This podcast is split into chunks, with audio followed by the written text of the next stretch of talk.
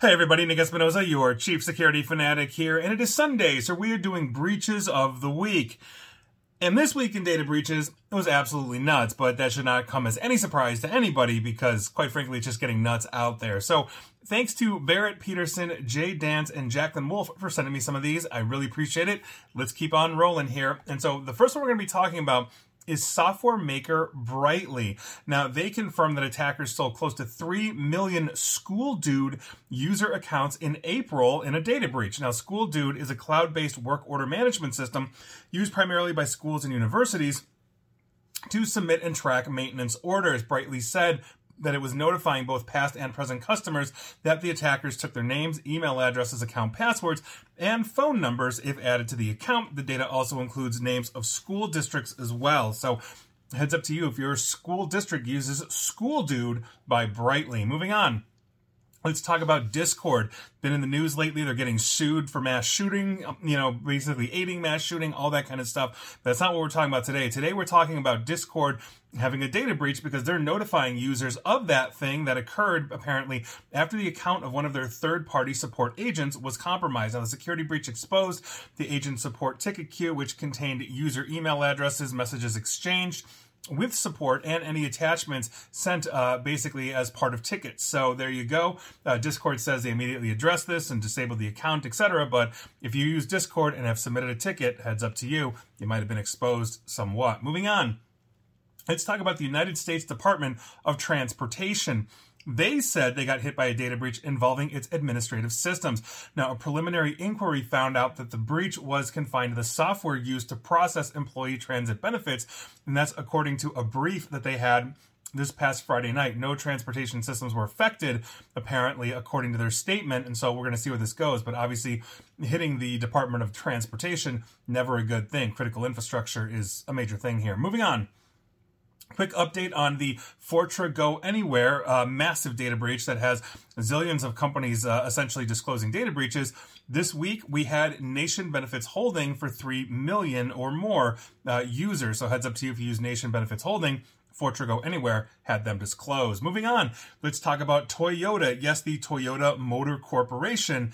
And I swear, like they are starting to creep up on data breaches against T-Mobile and Marriott, but they're not quite there yet. But they keep getting hit and keep getting exposed. So they disclosed a data breach on their cloud environment that exposed the car location information of over 2.1 million customers for 10 years between November 13, uh, November 6th of 2013 through April 17th of this year. That's just, that's almost a decade. Now, according to security notice published on the company's Japanese newsroom, the data breach resulted from a database misconfiguration that allowed anybody to access the contents without a password. Now, the incident exposed the information of customers who use the company's T Connect, G Link, G Link Lite, or G Book services between January 2nd of 2012 through April 17 of this year. Now, T Connect is Toyota's in smart uh, car like in car smart service for voice assistance, customer service support, car status and management, on road emergency help, etc., etc. And the information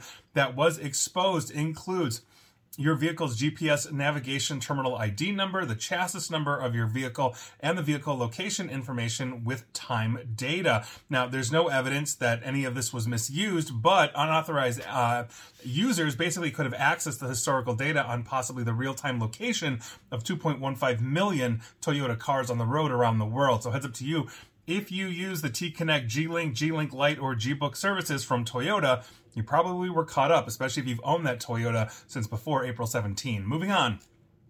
Let's talk about the Met. Yes, the Metropolitan Opera in New York City. They recently reported that 45,094 individuals may have lost crucial personal information, such as credit card details, social security numbers, car payment information, including PINs, in this cyber attack that happened in December of 2022. This is the update to that. We now know uh, what went on. We didn't before, and I did go back and look. And yes, late December last year, I did report on this. Moving on. We're going to once again do our mini segment on who's suing who because honestly, we're litigious. And if you just spend a little bit more money, you wouldn't be facing a class action or a lawsuit. Now, first one up this week is Next Gen Healthcare because they had a filing against them in the U.S. District Court for the Northern District of Georgia uh, basically in a class status following exposure of consumer information, including social security numbers, names, dates of birth, and addresses. Now, the Atlanta Journal Constitution reported this past Tuesday that almost uh, one mil, well, exactly hundred seventy five individuals were affected in this breach, and that the filing claims, quote, all the data was vulnerable, end quote. Therefore, alleges NextGen, quote, did not follow federal and industry guidelines for protecting data. So heads up to you. If you use Next Gen Healthcare, you may be entitled to compensation. Moving on, Community Health Systems is one of the largest health breaches. Uh, they've got a lot of huge presence here in Chicago. They're based out of Franklin, Tennessee, and they just had a class action lawsuit, which is no surprise, filed on May 5th in federal court in the Middle District of Tennessee in Nashville, the capital of Tennessee. So obviously, community system, community health systems. We were waiting for that one, and here we go. Moving on the Californian home care provider, home care service provider, SuperCare, has proposed a $2.25 million settlement to resolve class action in response to their 2021 hacking incident, which the protected health information of 318,379 patients was compromised and exposed. So heads up to you. I do not have a end date, meaning when you should file, but if you have SuperCare for your home service care providing needs, you definitely want to go ahead and check that out, especially in California. Moving on, let's talk about Wabtec because apparently they were negligent in their data security, leading to a cyber attack that affected current and former employees, according to a new class action. Now, the plaintiff Stephen Pfister filed the class action lawsuit uh, against Westinghouse Airbrake Technologies Corporation, known as Wabtec, on April 12th in a Pennsylvania court. On that same day, it was then moved to a federal court. Now, according to the lawsuit, on June 26th of last year, Wabtec lost control over its computer network, and highly sensitive personal information that was stored on that network was breached by cyber criminals. Uh, basically, uh, is, or yeah, Wabtec is a digital transport and equipment equipment solutions company, and so obviously that's a huge thing. So heads up to you. Moving on, let's talk about Fulton Bank in Georgia, I would assume Fulton, Georgia. A federal judge in Georgia preliminary approved a $750,000 settlement between a class of more than 100,000 mortgage customers who had their personal data hacked, and one of three defendants who sued over this breach. Now, Fulton Bank's proposed class action settlement is, quote, fair, reasonable, and adequate According to Judge Steven Grimberg, who wrote that on the Thursday order filed in the U.S. District Court for the Northern District of Georgia. Now, the deal's terms uh, basically state that a final approval hearing is needed to schedule uh, scheduled no less than 100 days from this order, and so this they're still going through it right now. But Fulton Bank obviously is going to end up paying at least seven hundred fifty thousand dollars, and here we are. Moving on, Philadelphia law firm Spear Wilderman actually is in the hot seat because plaintiff Jerome uh, Reniel uh, filed a class action lawsuit against Spear Wilderman PC on April fourteenth in Pennsylvania federal court, alleging negligence. Now, according to the lawsuit, the labor and employment firm failed to safeguard confidential data, which led to a 2021 breach that exposed the personal information of tens of thousands of clients, witnesses, and others connected to cases the firm handled. Now, to detail the alleged uh, negligence, Raniel said that the company did not use, quote, basic security measures, end quote, such as password protection for their databases. Never a good sign, especially for a law firm. So heads up to you. And those were your class actions and lawsuits of the week. And as I said before, if you just pay a little bit more, you don't have to pay a lot later when everybody sues you and then doesn't want to work with you later on and you can potentially go out of business. So here we are. Moving on. Back to our regular breaches, we're going to talk about a rural Utah healthcare provider called Uintah. They are notifying more than 100,000 individuals of a hacking incident involving health information of individuals that received care over a decade long period. Now, attackers may have access or stolen patient data of 103,974 patients who received care between March of 2012 and last November. Now, affected information is clinical information, including diagnosis, medications, and test results. Their flagship facility is a 42 bed hospital located in Roosevelt, a city of less than 10,000 residents in eastern Utah. So there you go. Heads up to you if you use Uintah for your rural healthcare needs. Moving on, let's talk about the Fontainebleau uh, Florida hotel. Now, Fontainebleau, if I think I'm pronouncing that correctly, uh, Florida hotel filed a notice of data breach on May 9th with the Office of Maine, uh, their Attorney General, after learning that confidential consumer information stored on their computer network was accessed by an unauthorized party. We're talking names, social security numbers, and financial account information. After confirming that this was leaked, they sent out letters to affected parties. Moving on, let's talk about ARC Document Solutions, because on May 10th, they filed with Montana's Attorney General. Essentially, an unauthorized party was able to access files stored in their infrastructure, and they have yet to publicly disclose specific data types, we do know that it involves sensitive consumer information. They began sending out notices as well. So heads up to you, ARC Document Solutions customers. Moving on, let's talk about Gaston College on March 3rd. Uh, basically, they posted a system interruption notice after the school confirmed that they were a victim of a ransomware attack that may have jeopardized confidential student and faculty information on that network. They're still in the process of investigating this incident. The school is reviewing the affected data to determine what kind of information is out there. And then obviously once they figure that out, they'll send out letters as well. But heads up to you if you're faculty or students or anything with Gaston College. Moving on, let's talk about Mercer University because they posted an article on May 9th discussing a recent data breach stemming from a cyber attack that resulted in an unauthorized party being able to get uh, access confidential information on students and faculty. Based on the incident, we're talking names, social security numbers, and driver's license numbers. They confirmed the leak. They basically started sending out letters as well. So heads up to you, University University, or Mercer University students and faculty. Moving on. Let's talk about Amtel because on May 10th, they basically, um, also known as Connectivity Source for the record, um, on May 10th, they filed notice of data breach with Maine's Attorney General after learning an unauthorized party got into their network and accessed information belonging to current and former employees. Now, based on the filing, we're talking about employee names, social security numbers, and more after confirming that was leaked, they're obviously letting their past and current employees know. So heads up to you if you've ever worked for Amtel, aka Connectivity Source.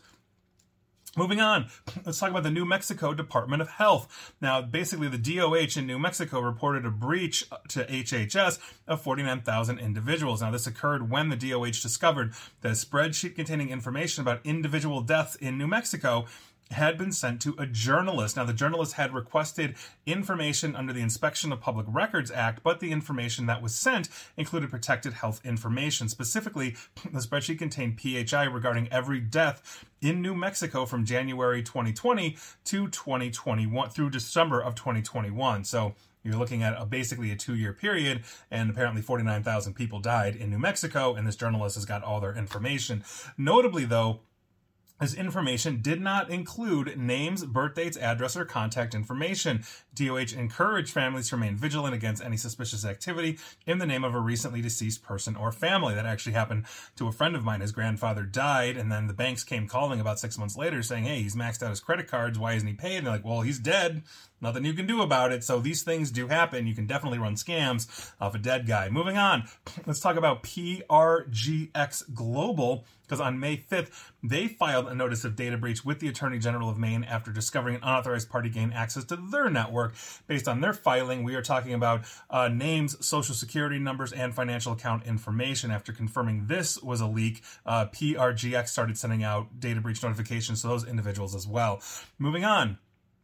Quick update on Taiwanese PC maker MSI because the threat actors behind the ransomware attack on them, uh, basically this happened last month, has now leaked the co- uh, company's private code signing keys on their dark website. Never a good thing for a company. Quote, confirmed Intel OEM private key leaked, causing an impact on the entire ecosystem. That is according to Alex Matrosov, founder and CEO of firmware security. Um, firmware security firm Binarly uh, in a tweet over this past weekend. Quote, it appears that the Intel boot guard might not be effective on certain devices based on 11th Tiger Lake, 12th Alder Lake, and 13th Raptor Lake. Those are versions of Intel processors. For those have no idea, they just they just name them Lake, something Lake. That's their latest thing. Moving on.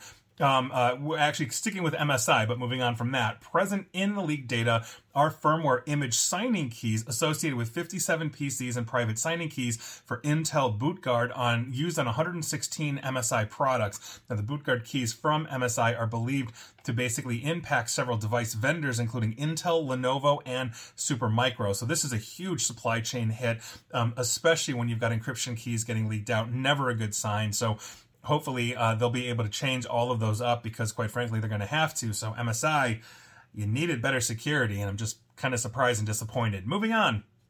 Let's head on down to South Korea and talk about the Seoul National University Hospital because the Korean National Police Agency has concluded that a cyber attack on Seoul National uh, University Hospital, one of the largest hospitals in the entire country, was the handiwork of North Korean attackers. Now, the attack uh, occurred between May and June of 2021. The police report does not explicitly name any particular threat group, but is believed that the Kimsuky group is responsible for the attack, according to South Korean media. Now, using seven servers based in multiple countries, including South Korea, the attackers infiltrated the internal network, leading to a data exposure of 831,000 South Koreans, most of whom were patients. So, obviously, never a good thing, but heads up to you, my listeners and followers in South Korea.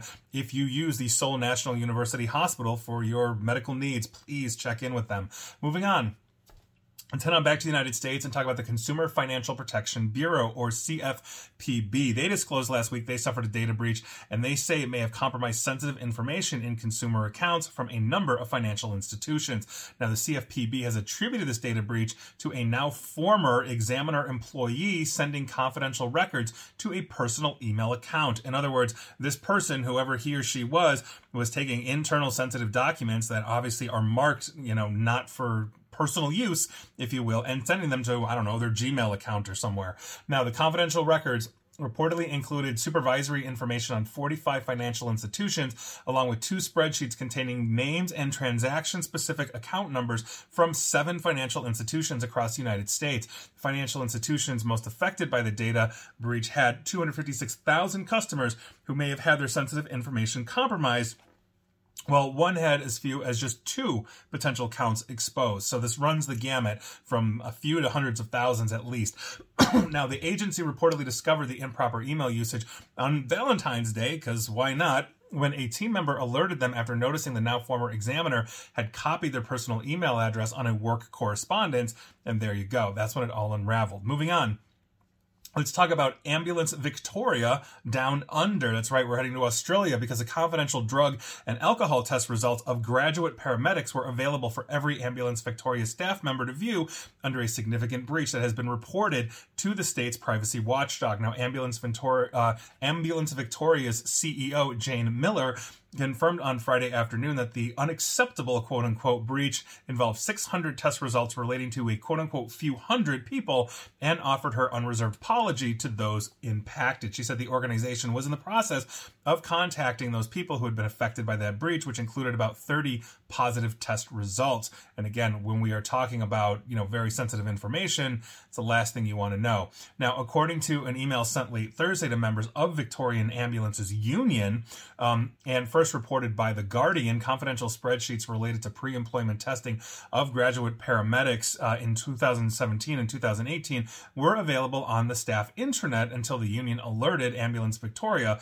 to the problem, and here we are. And so, obviously, that's a huge thing. If you're one of those 600 or so paramedics, uh, you know, that got caught up in this, heads up to you. Now, heading back to the United States, and this is our finally for tonight. And the reason why it is our finally uh, is simply this. We're talking about the Illinois Department of Health Care and Family Services and the Illinois Department of Human Services as well, or IDHS. Now, they disclose a data breach within the state of Illinois' application for benefits eligibility systems uh, Manage My Case portal. Now, the ABE system is responsible for determining the eligibility of state funded medical benefit programs like Medicaid and Supplemental Nutrition Assistance Program, SNAP. That's basically what Illinois calls welfare, and the temporary assistance for needs Fam- needy families as well. Now, the breach involved unauthorized accounts created in the system, meaning somebody got in, which then accessed and linked to existing customer MMC accounts by using the customer's personal information which was stolen from another source. In other words, you know, maybe they got everybody's info thanks to the Equifax breach a while back, and here it is. Uh, so much stuff's floating around the dark web. Now, the information that was accessed includes names, social security numbers, recipient identification numbers, addresses, phone numbers, and income information. The breach potentially affects individuals who have applied for or are receiving benefits through that portal. And the reason why this is the last one that we are talking about, it's not because it's my home state. It's because this breach essentially scraped a lot of sensitive, personally identifiable information on those in this state that, quite frankly, don't have the financial resources to fend for themselves. And if we start to see a slew you know, of fraud because, you know, again, you can run an identity theft scam on pretty much anybody. You know, we can see credit ruined. We can see identities ruined by virtue of that. We can see, you know, credit shot. And if you don't have the financial resources to basically unstick yourself, and it takes months potentially to unstick yourself, or afford the attorneys that have to go after uh, you know whoever it is to to basically unstick your credit once again this becomes a huge problem. It makes things worse for those that are already in a pretty dire situation. And so I don't like to see that. That's never fun, you know, and not, not that I'd want to identity theft, let's say on myself, but, you know, I'm able to afford, fortunately, identity monitoring, those kinds of things. And so by virtue of that, I have more protection than somebody that quite frankly can't afford that. That's on food stamps, basically. So that's not good. We have to take care of each other. And so I wanted to make that the last thing that I said here, uh, you know, in this, uh, you know, in this comment, in this comment here in this broadcast. So there you go. So with that, just be cool to each other. And those were your breaches of the week. Were you affected? Let me know. And please like, share, follow me here on Facebook and Twitter and Nick A ESP. And please feel free to subscribe to me at YouTube as well. And as always, stay safe, stay online, and please attempt to stay private. Thanks, everybody.